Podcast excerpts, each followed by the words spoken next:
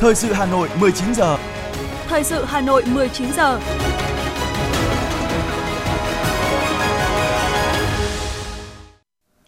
Vũ Đăng Thu Thảo xin được đồng hành cùng quý thính giả trong 30 phút của chương trình thời sự tối nay, thứ tư ngày 28 tháng 9 năm 2022. Những nội dung chính sẽ được đề cập đến trong chương trình. Chủ tịch nước Nguyễn Xuân Phúc hội kiến nhà vua Nhật Bản. Thủ tướng Chính phủ Phạm Minh Chính yêu cầu không để người dân đói rét, không có chỗ ở sau bão lũ. Thường trực Thành ủy giao ban trực tuyến với các quận huyện, thị xã. Bộ Tài chính tăng cường các biện pháp quản lý và điều hành giá. Trong phần tin thế giới có những thông tin, Mỹ tổ chức hội nghị thượng đỉnh với các quốc đảo Thái Bình Dương. Bão Noru tàn phá mùa màng, Philippines tính sớm nhập khẩu thêm gạo. Sau đây là nội dung chi tiết sẽ có trong chương trình. Thưa quý vị và các bạn, ngày hôm nay, Chủ tịch nước Nguyễn Xuân Phúc đã hội kiến nhà vua Nhật Bản Naruhito nhân dịp dự lễ quốc tang cố Thủ tướng Abe Shinzo, người bạn thân thiết của đất nước và nhân dân Việt Nam tại Tokyo. Tại buổi hội kiến, Chủ tịch nước Nguyễn Xuân Phúc bày tỏ lời chia buồn sâu sắc trước sự ra đi đột ngột của cố Thủ tướng Abe Shinzo, khẳng định những tình cảm đặc biệt và tâm huyết nỗ lực thúc đẩy quan hệ hợp tác hữu nghị Việt Nam Nhật Bản ngày càng phát triển mạnh mẽ. Tiêu biểu là việc nâng cấp lên quan hệ đối tác chiến lược sâu rộng vì hòa bình và thịnh vượng ở châu Á năm 2014 là những di sản quý báu cần được hai nước gìn giữ và phát huy. Chủ tịch nước Nguyễn Xuân Phúc đã chuyển lời thăm hỏi và chúc sức khỏe của Tổng Bí thư Nguyễn Phú Trọng và nhân dân Việt Nam tới Thượng Hoàng và Thượng Hoàng hậu, nhà vua và Hoàng hậu cùng Hoàng gia Nhật Bản. Nhấn mạnh tình cảm của Hoàng gia Nhật Bản thể hiện qua các chuyến thăm Việt Nam trong những năm qua đã để lại những ấn tượng rất tốt đẹp trong lòng người dân Việt Nam. Nhân dịp này, Chủ tịch nước Nguyễn Xuân Phúc chuyển lời của Tổng Bí thư Nguyễn Phú Trọng và cá nhân Chủ tịch nước trân trọng mời nhà vua và hoàng hậu thăm lại Việt Nam dịp kỷ niệm 50 năm ngày thiết lập quan hệ ngoại giao Việt Nam Nhật Bản năm 2023, khẳng định đây sẽ là sự kiện có ý nghĩa to lớn đối với quan hệ hai nước. Nhà vua Nhật Bản chia sẻ những kỷ niệm đáng nhớ về đất nước, con người và tình cảm của lãnh đạo và nhân dân Việt Nam trong chuyến thăm Việt Nam trên cương vị Hoàng Thái tử vào năm 2009. Cảm ơn sự tiếp đón chu đáo nồng hậu của lãnh đạo và nhân dân Việt Nam dành cho các thành viên Hoàng gia Nhật Bản, đặc biệt là chuyến thăm chính thức của nhà vua Akihito và Hoàng hậu vào năm 2017 nhà vua cũng bày tỏ vui mừng trước sự phát triển mạnh mẽ toàn diện, thực chất của quan hệ Việt Nam và Nhật Bản sau gần 50 năm thiết lập quan hệ ngoại giao, khẳng định rất coi trọng quan hệ hợp tác hữu nghị Việt Nam-Nhật Bản và sẽ ủng hộ và nỗ lực hết sức đóng góp vào sự phát triển của quan hệ hai nước. Nhà vua Nhật Bản cho rằng việc tăng cường sự tin cậy và hiểu biết lẫn nhau giữa nhân dân hai nước thông qua các hoạt động giao lưu văn hóa, giao lưu nhân dân, nhất là trong năm kỷ niệm 50 năm ngày thiết lập quan hệ ngoại giao Việt Nam-Nhật Bản, có ý nghĩa rất quan trọng đối với sự phát triển quan hệ của hai nước. Thưa quý vị, sáng nay, Thủ tướng Chính phủ Phạm Minh Chính chủ trì họp trực tuyến đánh giá tình hình, khắc phục thiệt hại và rút kinh nghiệm công tác ứng phó với cơn bão số 4 bão Noru. Tổng kết cuộc họp, thay mặt chính phủ, Thủ tướng Phạm Minh Chính biểu dương khen ngợi các tỉnh thành phố, các cơ quan khí tượng thủy văn, công an quân đội, báo chí chủ động vào cuộc tích cực, quyết liệt phòng chống bão số 4, nhờ đó giảm thiểu mức thấp nhất về người, tài sản của nhân dân.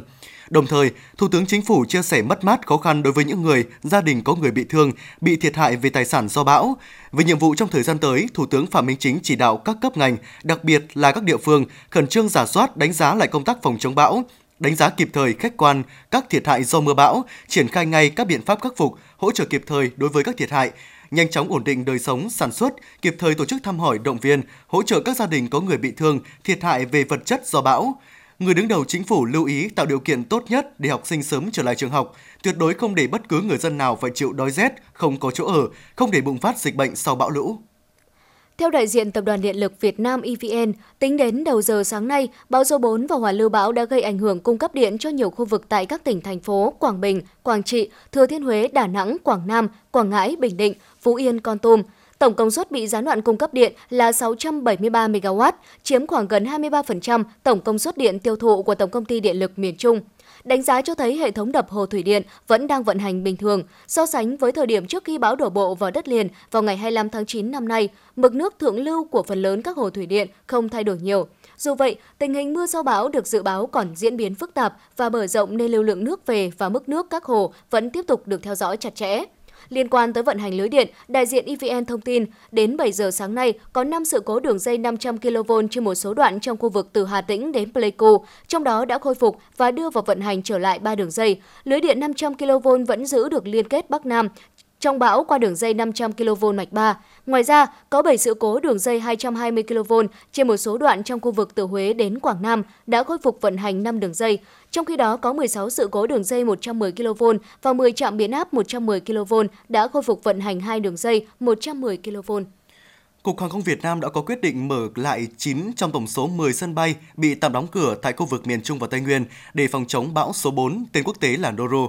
Cụ thể, từ 12 giờ trưa nay, các sân bay Chu Lai, tỉnh Quảng Nam, Buôn Ma thuật Đắk lắc Liên Khương, Lâm Đồng và Vinh, Nghệ An đã mở cửa trở lại, khai thác bình thường. Sân bay Đà Nẵng mở lại vào hồi 13 giờ 30 cùng ngày. Các sân bay còn lại gồm Phú Bài, Huế, Pleiku, Gia Lai mở lại sau 14 giờ chiều. Được biết, hai sân bay Tuy Hòa Phú Yên và Phù Cát Bình Định đã hoạt động bình thường sau khi điều kiện thời tiết tốt lên sau bão noru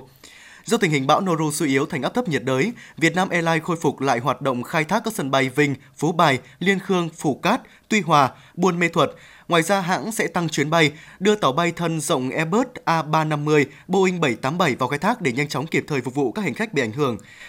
Hãng lưu ý hành khách theo dõi thông tin ảnh hưởng của hoàn lưu sau bão đến giao thông từng địa phương để tới sân bay làm thủ tục đúng giờ.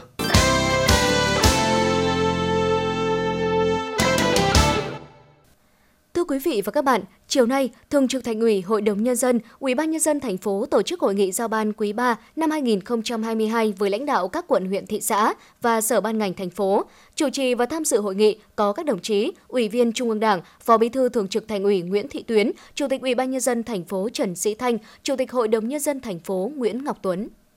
Nội dung hội nghị lần này tập trung vào hai vấn đề thiết thực, tồn tại nhiều bức xúc, ảnh hưởng trực tiếp đến đời sống dân sinh và hệ thống kết cấu hạ tầng kỹ thuật, hạ tầng xã hội, gây lãng phí vốn đầu tư. Đó là tình hình thực hiện các giải pháp đẩy nhanh tiến độ, các dự án phát triển khu cụm công nghiệp trên địa bàn thành phố, việc tăng cường các biện pháp bảo đảm công tác phòng cháy và chữa cháy trên địa bàn thành phố. Hiện nay, Hà Nội có 10 khu công nghiệp và 70 cụm công nghiệp đang hoạt động tại 17 quận huyện thị xã, đóng góp đáng kể vào tăng trưởng kinh tế, và bảo đảm an sinh xã hội của thành phố. Theo nhận định của các đại biểu, sự hình thành các khu cụm công nghiệp đã giúp di rời các cơ sở sản xuất ra khỏi khu dân cư, đáp ứng nhu cầu về mặt bằng sản xuất, đồng thời góp phần giải quyết tình trạng ô nhiễm trong khu dân cư như trước đây. Tuy nhiên, quá trình đầu tư xây dựng và quản lý các khu cụm công nghiệp trên địa bàn thành phố Hà Nội còn tồn tại không ít những thách thức bất cập. Đồng chí Trần Thị Phương Lan, quyền giám đốc Sở Công Thương và đồng chí Nguyễn Mạnh Quyền, Phó Chủ tịch Ủy ban nhân dân thành phố cho biết. Thứ nhất, đó là cái việc tháo gỡ cái đất lúa trên 10 hecta mà phải trình chính phủ cho chuyển đổi. Thì trong 43 cái cụm thì có um, 21 cụm có diện tích sử dụng đất lúa trên 10 hecta và 4 cụm thì đã có cái văn bản thống nhất của chính phủ.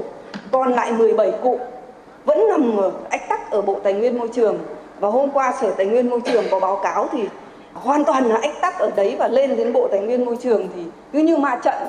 đến Sở Tài nguyên Môi trường đi cùng với các doanh nghiệp để gặp bộ để tháo gỡ. Mà còn thấy khó khăn nữa thì không biết là các doanh nghiệp sẽ phải khó khăn như thế nào. Liên quan đến chuyển đổi đất lúa thì cái này hôm qua thì báo cáo với thường trực chúng tôi cũng đã đề nghị với văn phòng để đề xuất với cả phó chủ tịch đông. Và tôi cũng sẽ có một cái cuộc họp cùng với cả các bộ ngành trung ương để tháo gỡ chỗ này. Thì ở đây nó cũng là cái nút thắt.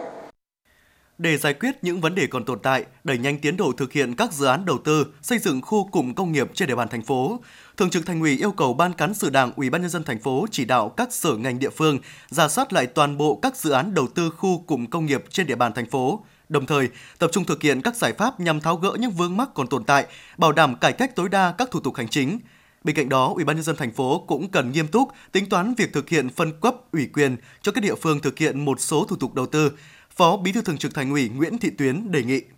Là chúng ta tiếp tục ra soát bổ sung và đưa vào quy hoạch để xây dựng các cái khu các cái cụm công nghiệp của giai đoạn 22 25 và 25 đến 30 và tầm nhìn 2045 như đồng chí chủ tịch ờ, thành phố vừa có cái gợi ý và đây là cơ hội ngàn vàng bởi vì chúng ta đang làm hai cái quy hoạch lớn của Hà Nội đặc biệt là quy hoạch chung xây dựng thủ đô Hà Nội thay thế cho quy hoạch 1259 về công tác tăng cường các biện pháp đảm bảo công tác phòng cháy và chữa cháy trên địa bàn thành phố, các đại biểu cũng thẳng thắn chỉ rõ, công tác phòng cháy chữa cháy cứu hộ cứu nạn tuy có nhiều tiến bộ, song vẫn chưa đáp ứng được yêu cầu đề ra. Tình hình cháy nổ vẫn diễn biến phức tạp trong những năm qua và có chiều hướng gia tăng cả về số vụ và thiệt hại. Các vụ cháy lớn gây thiệt hại về người và tài sản vẫn xảy ra. Để kịp thời khắc phục những hạn chế khuyết điểm, tiếp tục tạo chuyển biến rõ nét về công tác tăng cường các biện pháp bảo đảm công tác phòng cháy chữa cháy và cứu hộ cứu nạn trên địa bàn thành phố trong thời gian tới, Phó Bí thư Thường trực Thành ủy Nguyễn Thị Tuyến đề nghị ở trước mắt thì ờ, chúng ta triển khai cần ờ, là giả soát lại ở các cái nơi mà dễ xảy ra chập điện, cháy nổ. Do đó thì các cấp các ngành cần chủ động thực hiện phương châm trong phòng cháy, chữa cháy, đó là chỉ huy tại chỗ, lực lượng tại chỗ, phương tiện tại chỗ, vật tư tại chỗ và hậu cần tại chỗ. Là chúng ta phải tổ chức diễn tập định kỳ và có thể nói là cưỡng chế diễn tập.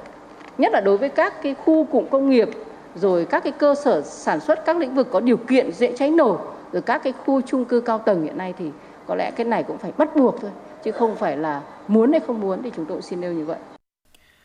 Thường trực Thành ủy nhấn mạnh những nội dung được đưa ra thảo luận tại hội nghị đều là những nhiệm vụ quan trọng ảnh hưởng trực tiếp đến đời sống nhân dân, có ý nghĩa to lớn đối với nhiệm vụ phát triển kinh tế xã hội bền vững của thủ đô. Thành phố đã từng giải quyết thành công nhiều nhiệm vụ hết sức khó khăn phức tạp. Tin tưởng rằng với tinh thần đoàn kết, thống nhất, quyết tâm cao, các cấp các ngành của thành phố sẽ khắc phục được những khó khăn, thách thức, hoàn thành các chỉ tiêu Đại hội Đảng bộ thành phố lần thứ 17 đã đề ra, góp phần xây dựng thủ đô Hà Nội ngày càng giàu đẹp, văn minh, hiện đại.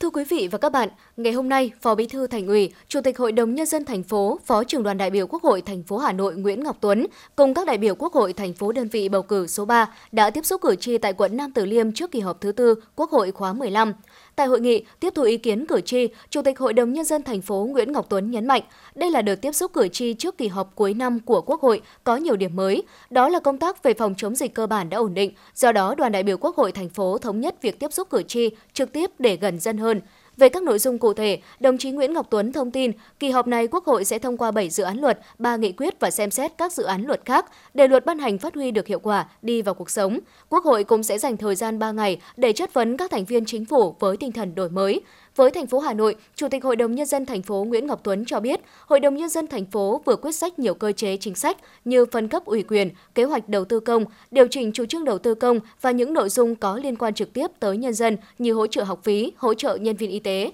Đây là cơ sở pháp lý để kịp thời hỗ trợ an sinh, đảm bảo ổn định đời sống nhân dân. Đánh giá cử tri ý kiến các nội dung rất thiết thực, xác đáng, đồng chí Nguyễn Ngọc Tuấn khẳng định các ý kiến cử tri sẽ được đoàn đại biểu Quốc hội thành phố tiếp thu đầy đủ để tổng hợp, truyền tải tới Quốc hội. Thưa quý vị và các bạn, nền nông nghiệp của Hà Nội vẫn chưa phát triển theo đúng kỳ vọng. Nguyên nhân được cho là cơ chế chính sách khó thu hút được nguồn lực đầu tư. Đây là những ý kiến thảo luận tại hội thảo chuyên đề xây dựng phát triển nông nghiệp sinh thái nông thôn hiện đại, nông dân văn minh. Phó Chủ tịch thường trực Ủy ban nhân dân thành phố Hà Nội Lê Hồng Sơn chủ trì. Ghi nhận tiếp thu những ý kiến tại hội thảo, Phó Chủ tịch thường trực Ủy ban nhân dân thành phố Hà Nội Lê Hồng Sơn cho rằng, Luật Thủ đô năm 2012 còn thiếu quy định về phát triển nông nghiệp nông thôn, làm ảnh hưởng lớn đến tính thống nhất đồng bộ toàn diện của hệ thống chính sách phát triển thủ đô. Chính vì vậy, việc sửa đổi luật thủ đô để đáp ứng các mục tiêu phát triển cho thành phố trong giai đoạn tới là hết sức quan trọng. Phó Chủ tịch thường trực Ủy ban nhân dân thành phố Hà Nội nhấn mạnh, việc hoạch định cơ chế chính sách phát triển nông nghiệp nông thôn trong sửa đổi luật thủ đô phải có tính khả thi, phù hợp với tình hình mới, từ đó tạo cơ sở pháp lý để Hà Nội phát huy tiềm năng, lợi thế, xây dựng thủ đô văn hiến, nông thôn hiện đại, nông dân văn minh. Ngày hôm nay, Ban Quản lý Dự án Đầu tư xây dựng công trình giao thông thành phố Hà Nội đã tổ chức lễ công bố và trao giải cuộc thi tuyển phương án kiến trúc công trình cầu Trần Hưng Đạo. Đến dự buổi lễ có Phó Chủ tịch Ủy ban nhân dân thành phố Hà Nội Dương Đức Tuấn cùng lãnh đạo Hội Kiến trúc sư Việt Nam và đại diện các đơn vị đạt giải. Phương án kiến trúc cầu đạt giải nhất có mã số THD12 mang ý tưởng kiến trúc tạo một cây cầu biểu tượng mới của trung tâm Hà Nội với hai con đường cong lượn sóng. Kết cấu vòng chính là hai đường cong tiếp xúc nhau lặp lại 6 nhịp, tạo hình mang biểu tượng vô cực. Phương án đạt giải nhì có mã số THD18 mang ý tưởng kiến trúc chính là hào khí rồng thiêng, sử dụng vòm thép tạo hình khỏe khoắn. Phương án đạt giải ba có mã số THD D07 với ý tưởng kiến trúc xuất phát từ hoa văn thủy ba, sóng nước. Phát biểu tại lễ trao giải, Phó Chủ tịch UBND thành phố Hà Nội Dương Đức Tuấn yêu cầu, căn cứ kết quả cuộc thi đã được phê duyệt, UBND thành phố giao Sở Kế hoạch và Đầu tư và các đơn vị có liên quan đẩy nhanh tiến độ chuẩn bị đầu tư, khẩn trương thực hiện các thủ tục để triển khai dự án đầu tư xây dựng cầu Trần Hưng Đạo theo đúng quy định hiện hành, góp phần sớm hình thành một cây cầu thực sự đẹp, phù hợp với cảnh quan kiến trúc, đảm bảo các yếu tố kỹ thuật đáp ứng sự mong mỏi của nhân dân thủ đô. Thưa quý vị, sáng nay, đoàn kiểm tra số 2 của Ban chỉ đạo xây dựng và thực hiện quy chế dân chủ ở cơ sở của Thành ủy do đồng chí Nguyễn Doãn Toàn, Ủy viên Ban Thường vụ Thành ủy, trưởng Ban Dân vận Thành ủy, Phó Chủ tịch Ủy ban nhân dân thành phố làm trưởng đoàn có cuộc kiểm tra việc xây dựng và thực hiện quy chế dân chủ ở cơ sở trên địa bàn quận Hai Bà Trưng.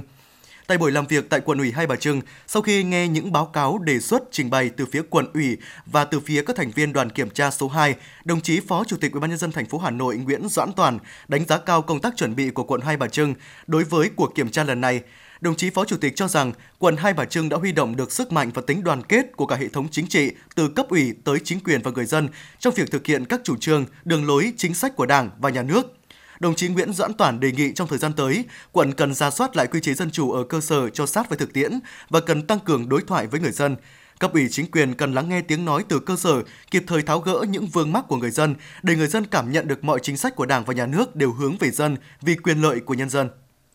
Ngày hôm nay, các đại biểu Quốc hội thuộc đơn vị bầu cử số 2, đoàn đại biểu Quốc hội thành phố Hà Nội đã tiếp xúc cử tri huyện Đông Anh và quận Long Biên trước kỳ họp thứ tư Quốc hội khóa 15. Tại hội nghị tiếp xúc cử tri huyện Đông Anh và quận Long Biên, đại biểu Quốc hội Bùi Huyền Mai, Ủy viên Ban Thường vụ Thành ủy, trưởng Ban Tuyên giáo Thành ủy Hà Nội đã thông tin đến cử tri về dự kiến thời gian, nội dung kỳ họp thứ tư Quốc hội khóa 15 và báo cáo tổng hợp trả lời kiến nghị của cử tri. Phát biểu tại hội nghị, cử tri huyện Đông Anh đã bày tỏ nhiều ý kiến kiến nghị liên quan đến công tác xây dựng pháp luật tại hội nghị tiếp xúc cử tri quận Long Biên, đề cập một số bất cập, vướng mắc khi thực hiện thí điểm chính quyền đô thị trên địa bàn. Thay mặt các đại biểu Quốc hội thuộc đơn vị bầu cử số 2 và đoàn đại biểu Quốc hội thành phố Hà Nội, đại biểu Quốc hội Trương Xuân Cử, Phó Chủ tịch Trung ương Hội người cao tuổi Việt Nam đã tiếp thu toàn bộ ý kiến kiến nghị của cử tri huyện Đông Anh và quận Long Biên để chuyển tới các cơ quan liên quan giải quyết trả lời cử tri theo thẩm quyền.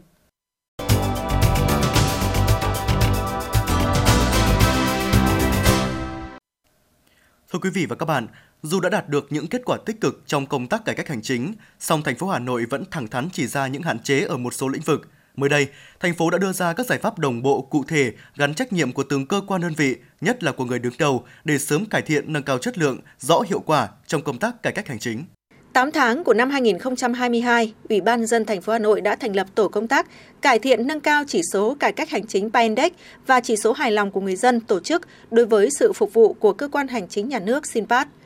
Thành phố cũng đã đơn giản hóa 26 thủ tục, công bố công khai 3 thủ tục, danh mục 500 thủ tục, thay thế 33 thủ tục và bãi bỏ 476 thủ tục hành chính, ban hành 10 quyết định phê duyệt quy trình nội bộ trong giải quyết thủ tục hành chính.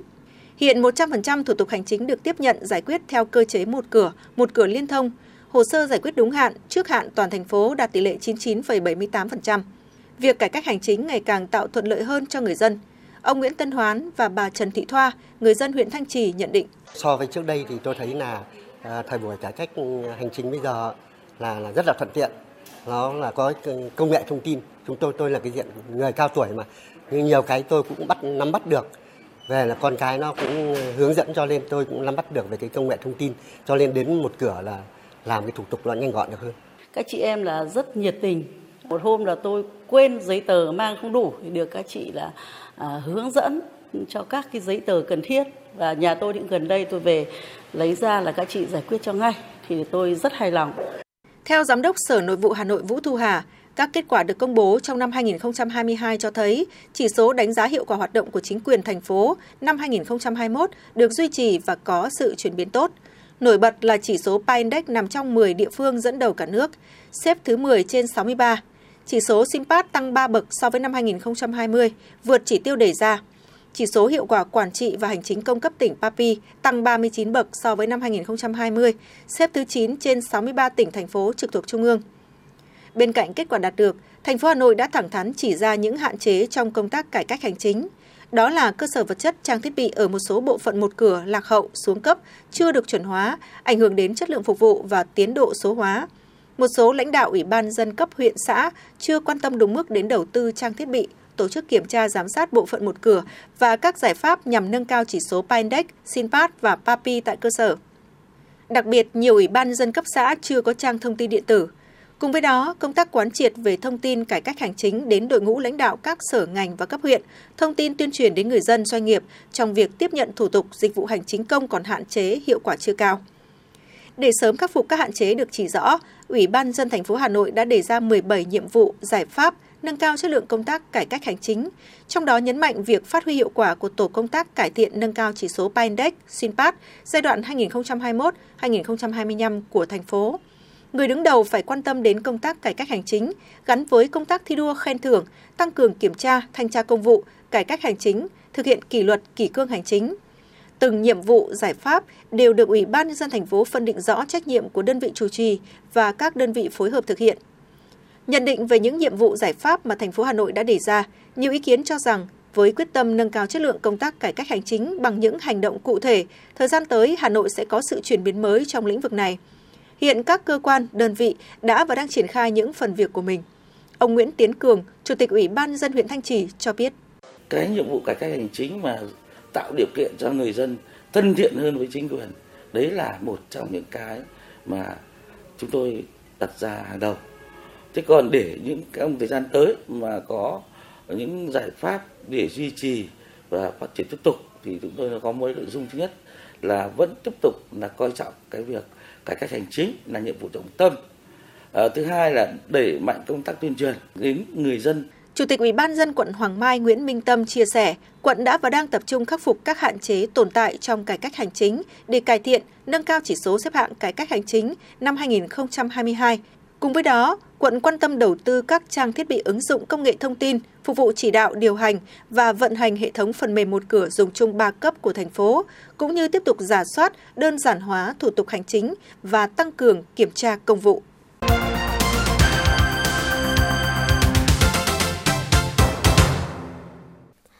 Xin được chuyển sang một số thông tin kinh tế. Thưa quý vị, ngày hôm nay, Bộ trưởng Bộ Tài chính Hồ Đức Phước đã ký công điện gửi các bộ ngành, Ủy ban nhân dân các tỉnh thành phố trực thuộc trung ương và các đơn vị trực thuộc yêu cầu tiếp tục đẩy mạnh, tăng cường các biện pháp quản lý và điều hành giá. Theo công điện, công tác quản lý điều hành giá trên cả nước trong 9 tháng của năm đã được triển khai đồng bộ theo chỉ đạo của Chính phủ, Thủ tướng Chính phủ và đã đạt được nhiều kết quả tích cực, góp phần kiểm soát lạm phát, Tuy nhiên, từ nay đến cuối năm, lạm phát ở một số nước tiếp tục có xu hướng gia tăng. Giá xăng dầu thế giới diễn biến bất thường, giá nhiều mặt hàng nguyên liệu vật tư chiến lược vẫn chịu áp lực lớn tăng giá từ nguồn nguyên liệu nhập khẩu. Giá một số mặt hàng trong nước có hiện tượng tăng cao. Do đó, công tác quản lý điều hành giá cần tiếp tục tăng cường để góp phần kiểm soát lạm phát theo mục tiêu đề ra. Vì vậy, Bộ Tài chính đề nghị các cơ quan đơn vị tiếp tục đẩy mạnh, tăng cường các biện pháp quản lý điều hành giá, Cụ thể, tiếp tục đẩy mạnh triển khai thực hiện các chỉ đạo của chính phủ, trong đó có các cấp quản lý cần sử dụng linh hoạt, hiệu quả các công cụ, biện pháp điều tiết giá theo quy định của pháp luật về giá để kiểm soát và bình ổn thị trường. 9 tháng năm 2022, giải ngân vốn đầu tư nước ngoài đạt mức tăng cao nhất từ đầu năm, tăng 16,2% so với cùng kỳ năm 2021 và tăng 5,7 điểm phần trăm so với 8 tháng, đạt 15,4 tỷ đô la Mỹ. Việt Nam vẫn được đánh giá là thị trường đầu tư hấp dẫn do hệ thống chính trị và kinh tế vĩ mô ổn định. Dự báo trong thời gian tới, dòng vốn đầu tư trực tiếp từ nước ngoài FDI có chất lượng hơn với công nghệ cao sẽ đổ vào Việt Nam trong các lĩnh vực năng lượng sạch, nông nghiệp công nghệ cao, cơ khí. Theo số liệu của Cục Đầu tư nước ngoài, tính đến ngày 20 tháng 9 năm 2022, tổng vốn đầu tư nước ngoài đăng ký cấp mới, điều chỉnh và góp vốn mua cổ phần, mua phần vốn góp của nhà đầu tư nước ngoài chỉ đạt hơn 18,7 tỷ đô la Mỹ, giảm 15,3% so với cùng kỳ năm 2021. Tuy vốn đăng ký mới chưa phục hồi hoàn toàn sau sự gián đoạn của các biện pháp chống dịch năm 2021 và biến động địa chính trị toàn cầu, song vốn điều chỉnh và góp vốn mua cổ phần tăng lần lượt là 29,9% và 1,9%. Dự báo tình hình cuối năm 2022 và năm 2023, Bộ trưởng Bộ Kế hoạch Đầu tư Nguyễn Chí Dũng cho biết tăng trưởng kinh tế khả năng sẽ khó khăn hơn trong quý tư và năm 2023. Xu hướng chung của nhiều tổ chức quốc tế là nâng dự báo tăng trưởng năm nay, hạ dự báo tăng trưởng năm 2023 của Việt Nam, khó khăn, thách thức ngày càng tăng. Mục tiêu phấn đấu của Việt Nam là tăng trưởng kinh tế năm nay vượt 7,5%, giữ vững ổn định kinh tế vĩ mô, kiểm soát lạm phát năm 2022 tăng dưới 4%, đảm bảo các cân đối lớn của nền kinh tế, thúc đẩy tăng trưởng. Mặc dù vậy, các chuyên gia nhận định tâm lý lo ngại lạm phát chính là nguyên nhân lớn tác động đến thị trường bất động sản. Lạm phát tăng cao sẽ tác động tiêu cực nhiều hơn tích cực, dòng tiền đổ vào bất động sản nhiều, trong khi nguồn cung khan hiếm khiến giá bất động sản duy trì đà tăng ở mọi phân khúc. Theo Hội môi giới bất động sản Việt Nam, hiện thị trường bất động sản có 5 vấn đề nổi bật, trong đó có việc lạm phát phủ bóng lên nền kinh tế, khiến dòng tiền có những dấu hiệu chậm lại và thị trường bất động sản cũng chịu tác động. Tuy nhiên, khảo sát của VRS với các hội viên cũng là những nhà môi giới bất động sản đang hoạt động lại cho thấy có tới 83% số người được hỏi cho rằng nên đầu tư bất động sản như một công cụ đối phó với lạm phát. Thưa quý vị, ngày hôm nay, triển lãm thương mại quốc tế Chiết Giang 2022 và hội trợ xuất khẩu Chiết Giang lần thứ 10 được tổ chức tại Việt Nam đã chính thức khai mạc tại Trung tâm Triển lãm Quốc tế ICE Hà Nội. Triển lãm do Sở Thương mại Chiết Giang Trung Quốc chủ trì, công ty trách nhiệm hữu hạn triển lãm quốc tế Yuanda và công ty Vinexas phối hợp tổ chức.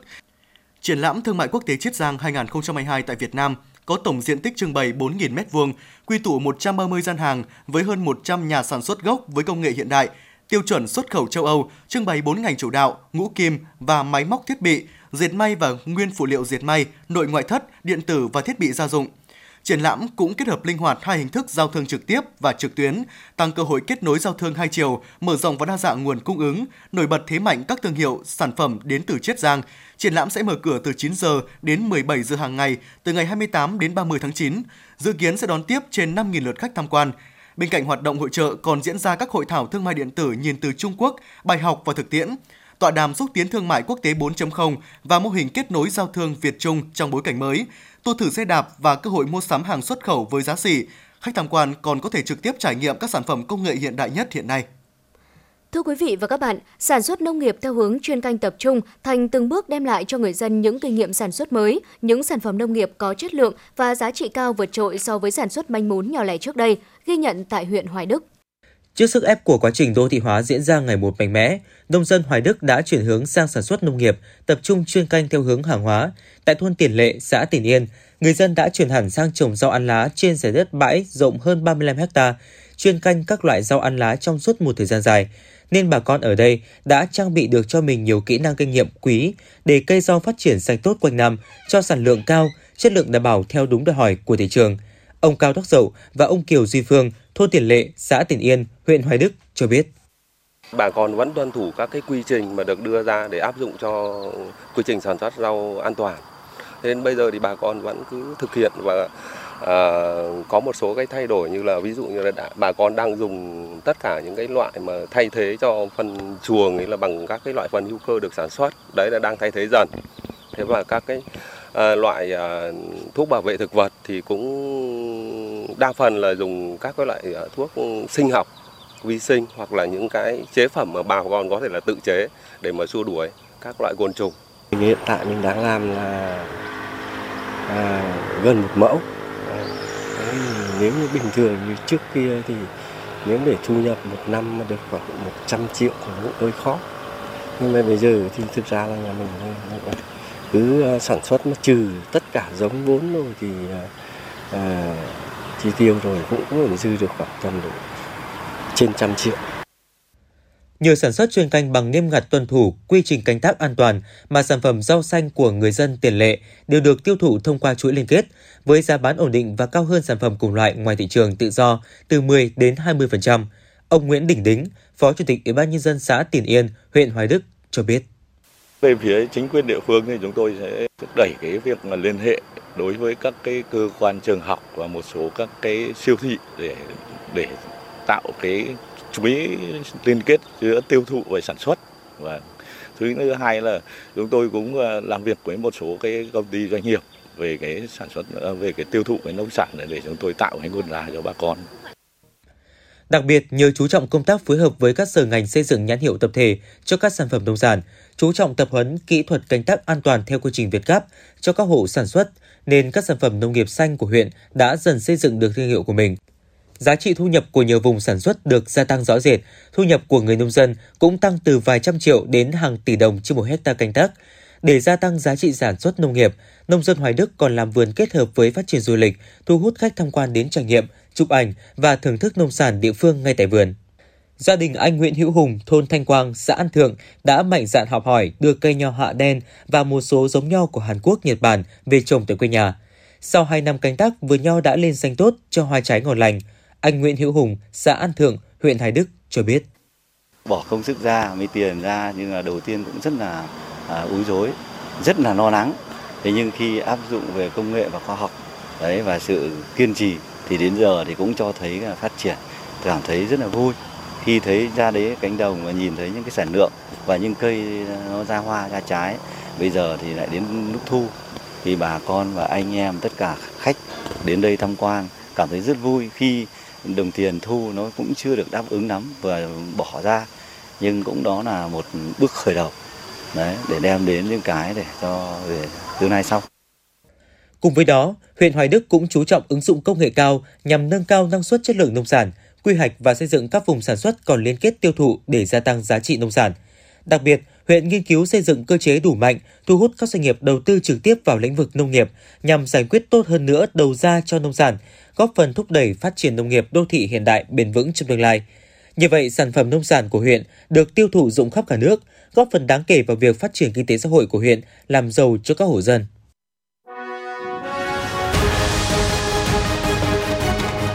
Thời sự Hà Nội, nhanh, chính xác, tương tác cao.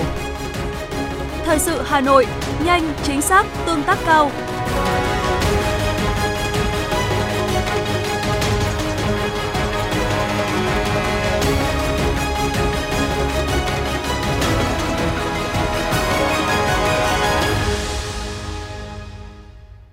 Thưa quý vị và các bạn, thiết thực kỷ niệm 30 năm phát động phong trào Người tốt việc tốt thủ đô 1992-2022, sáng nay, Ban tổ chức cuộc thi viết về gương điển hình tiên tiến Người tốt việc tốt năm 2022 thành phố Hà Nội đã tổ chức hội nghị tổng kết và trao giải cuộc thi.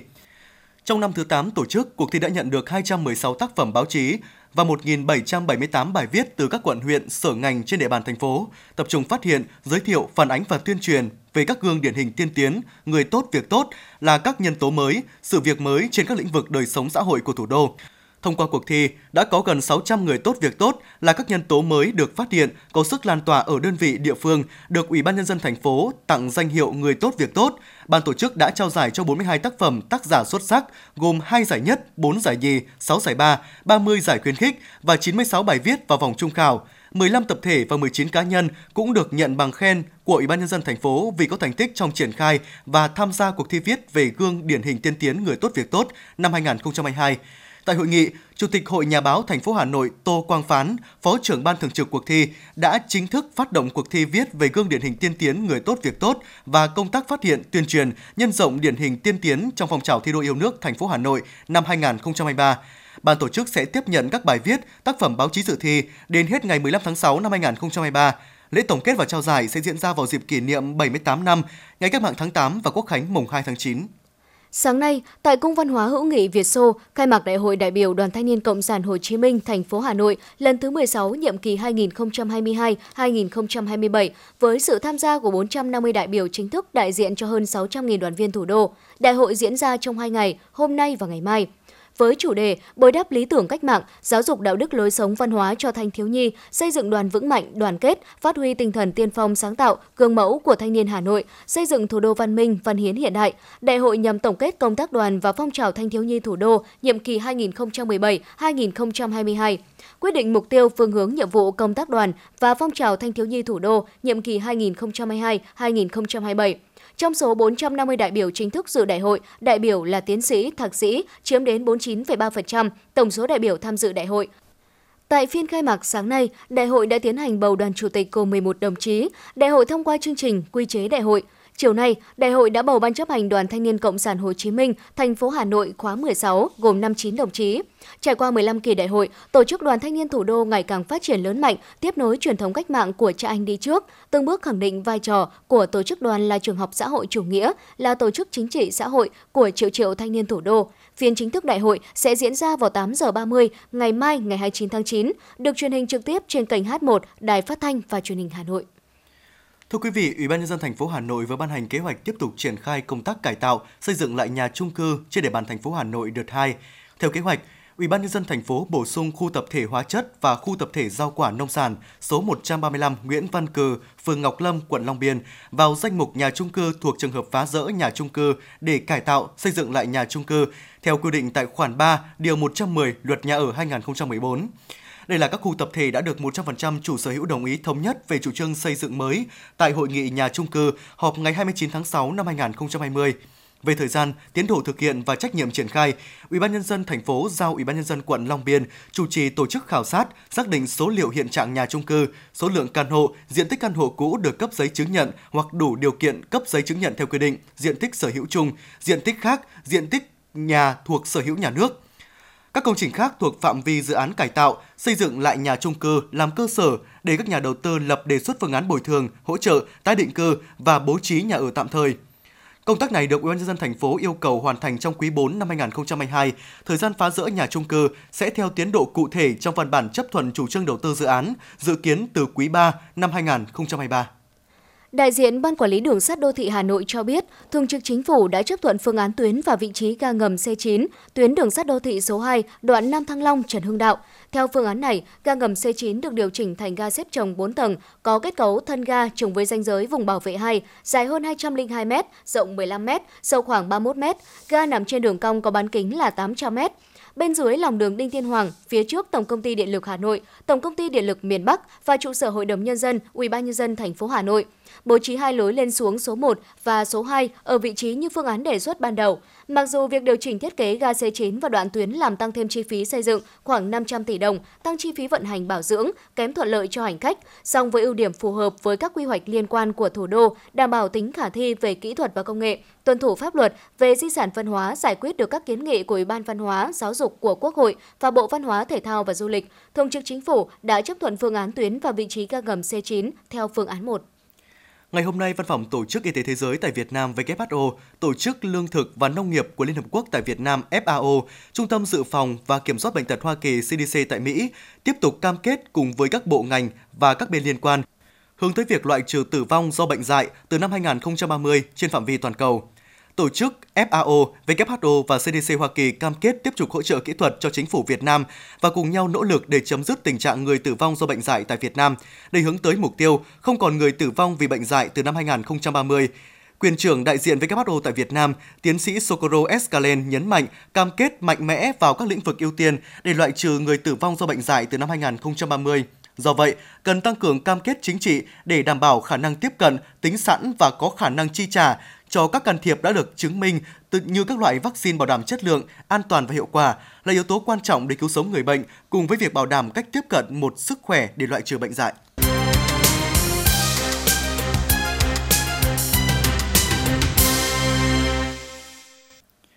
Thưa quý vị và các bạn, năm học 2022-2023, ngành giáo dục Hà Nội xác định việc bảo đảm an toàn cho học sinh là nhiệm vụ quan trọng hàng đầu, trong đó có việc bảo đảm an toàn bữa ăn bán trú, tăng cường kiểm tra thường xuyên và đột xuất đối với các nhà trường trong việc tổ chức bữa ăn cho học sinh, trong đó có việc thực hiện quy trình cung ứng thực phẩm, kiên quyết nói không với thực phẩm không rõ nguồn gốc, thực phẩm quá hạn sử dụng.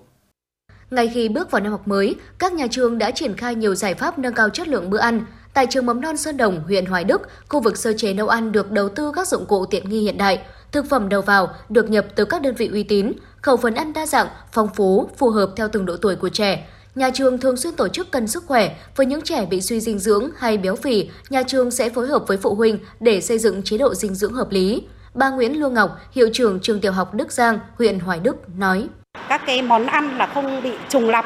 trong cả một tuần thì mỗi món ăn chỉ ăn một lần Đấy, để dạ đảm bảo cho các con được ờ, ngon miệng và đa dạng hóa ờ, cái nhóm thực phẩm để cho các con đảm bảo dinh dưỡng cũng như là ờ, khuyến khích để cho các con cảm thấy là được ăn ngon. Để bữa ăn học đường được an toàn, cùng với sự vào cuộc của cơ quan chức năng, rất cần sự chung tay trách nhiệm của nhà trường, sự giám sát của phụ huynh. Nhà trường cần tạo điều kiện để phụ huynh tham gia vào việc giám sát chất lượng bữa ăn bán chú. Chị Nguyễn Thị Thúy và anh Nguyễn Doãn Quyết, phụ huynh học sinh cho biết. Khâu thực phẩm rất là sạch sẽ đảm bảo đồ ăn cơm canh lúc nào cũng luôn nóng hổi. Với cả bốn năm bé nhà em học ở đây thì khẩu phần ăn rất là đa dạng phong phú không bị trùng lập. Và khi bé nhà em rất thích ăn cơm ở trường ở nhà thì sẽ không được nhiều à, thực đơn thay đổi như thế. Đối chiếu với à, hóa đơn cũng như là thực phẩm à, giao nhận của nhà trường và chúng tôi à, đánh giá là à, ờ, trường mầm non Sơn Đồng à, trong những năm à, gần đây thì à, đã thực hiện à, rất tốt. Các cô đều làm à, tất cả vì tương lai con em của chúng ta. Hiện nay, 100% trường mầm non trên địa bàn huyện Hoài Đức tổ chức nuôi bán chú, còn các trường tiểu học, số học sinh ăn bán chú đạt trên 90%. Tất cả các trường đã áp dụng tính khẩu phần ăn bằng phần mềm dinh dưỡng đảm bảo định lượng và cân đối dưỡng chất. Việc kiểm tra giám sát các quy định về an toàn thực phẩm được thực hiện nghiêm. Đây là những yếu tố quan trọng giúp trẻ phát triển khỏe mạnh về tầm vóc và thể lực. Bà Nguyễn Phương Hoa, hiệu trưởng trường mầm non Sơn Đồng, huyện Hoài Đức cho biết. Xây dựng thực đơn với chế độ khẩu phần ăn cho trẻ phù hợp, đa dạng để giúp các con ăn ngon miệng và ăn hết suất. Và bên cạnh đấy thì nhà trường cũng luôn khuyến khích các bậc phụ huynh cùng với ban giám hiệu, giáo viên, nhân viên trong nhà trường ừ, thường xuyên giám sát, kiểm tra việc giao nhận thực phẩm hàng ngày. Tại trường mầm non Phú Cường B, huyện Sóc Sơn, công tác vệ sinh an toàn thực phẩm luôn được nhà trường chú trọng. khu vực sơ chế và khu vực bếp nấu được tách riêng, đảm bảo một chiều, vệ sinh sạch sẽ, thông thoáng, đồ đạc ngăn nắp. Công tác kiểm thực 3 bước và lưu mẫu được chỉ đạo thực hiện một cách nghiêm ngặt, lưu mẫu đúng định lượng và thời gian quy định tối thiểu 24 giờ, có chữ ký người lưu mẫu và dán niêm phong. Bà Trần Thị Thanh Thủy, hiệu trưởng trường mầm non Phú Cường B và bà Trần Thị Thanh Huế, trưởng phòng giáo dục và đào tạo huyện Sóc Sơn cho biết. Để đảm bảo an toàn trong một ngày thì buổi sáng là chúng tôi có giao nhận thực phẩm thì có đầy đủ các thành phần và có ban giám hiệu, trưởng bếp của ngày hôm đó, giáo viên, phụ huynh để chứng kiến những cái thực phẩm và có lưu trữ thực phẩm và vào sổ kiểm thực ba bước an toàn thực phẩm. Để đảm bảo an toàn thực phẩm trong các trường học trên địa bàn huyện Sóc Sơn, trên cơ sở chỉ đạo của Sở Giáo dục Đào tạo của Ủy ban nhân dân huyện, Phòng Giáo dục Đào tạo đã cập nhật đầy đủ các văn bản chỉ đạo của các cấp, tham mưu Ủy ban nhân dân huyện đầu tư cơ sở vật chất, đảm bảo đủ các điều kiện thực hiện công tác bán chú, tham mưu ban hành các hệ thống văn bản chỉ đạo nghiêm túc các nhà trường về vệ sinh an toàn thực phẩm, phối hợp tổ chức tập huấn kiến thức về vệ sinh an toàn thực phẩm cho cán bộ quản lý giáo viên, nhân viên y tế trường học và nhân viên nuôi dưỡng theo đúng hướng dẫn của Bộ Y tế của Sở Y tế. Trong bối cảnh dịch COVID-19 còn tiềm ẩn cùng các dịch bệnh khác xuất hiện, hai yếu tố chất lượng thực phẩm và đội ngũ nhân viên nấu ăn được quan tâm hàng đầu. Trong đó, nhân viên nhà bếp phải được khám sức khỏe định kỳ, thông tin về tình hình sức khỏe hàng ngày, định kỳ hoặc đột xuất kiểm tra nguồn gốc thực phẩm do đơn vị cung ứng cung cấp. Nhà trường phải thường xuyên tuyên truyền, tập huấn kiến thức an toàn thực phẩm cho nhân viên phụ trách nhà bếp nhằm đảm bảo vệ sinh an toàn bữa ăn cho học sinh bán chú, không để xảy ra ngộ độc thực phẩm học đường.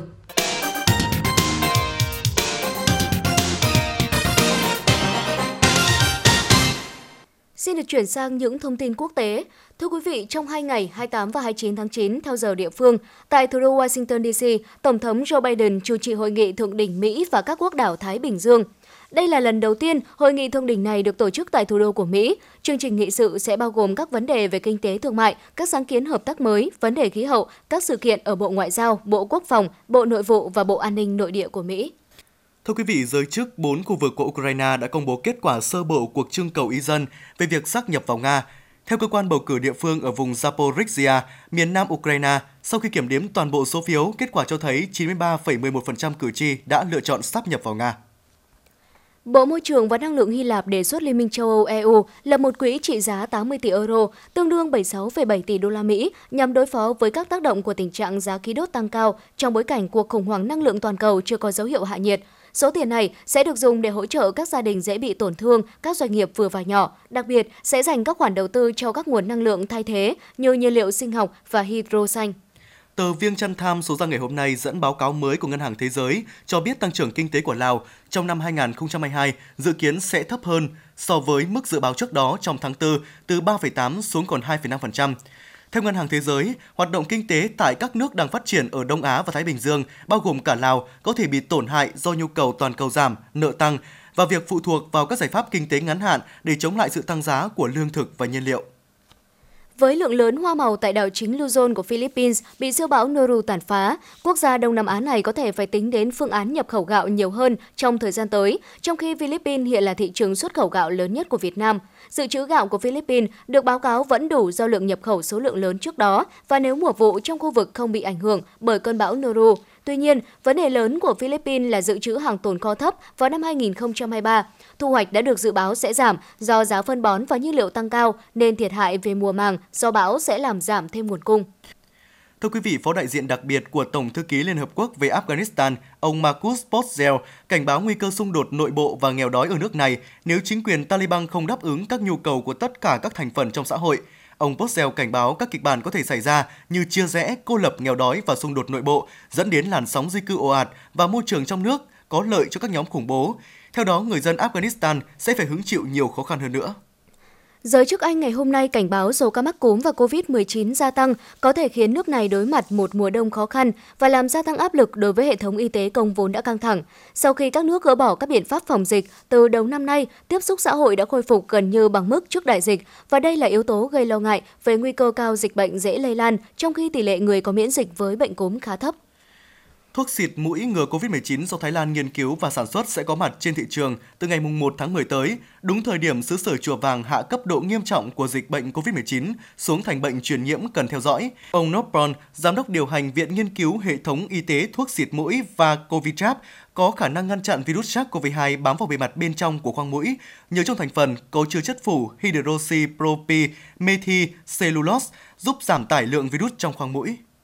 Một vụ hỏa hoạn lớn đã xảy ra tại một khu vực đông dân cư ở thủ đô Colombo của Sri Lanka. Đám cháy tiêu dụi ít nhất là 80 ngôi nhà, khiến khoảng 220 người bị mất nhà ở. Lực lượng cứu hỏa cùng 12 xe chữa cháy đã được triển khai đến hiện trường. Họ đã khống chế được ngọn lửa sau nhiều giờ nỗ lực. Hiện chưa có báo cáo về thương vong cũng như thiệt hại về tài sản sau vụ hỏa hoạn này.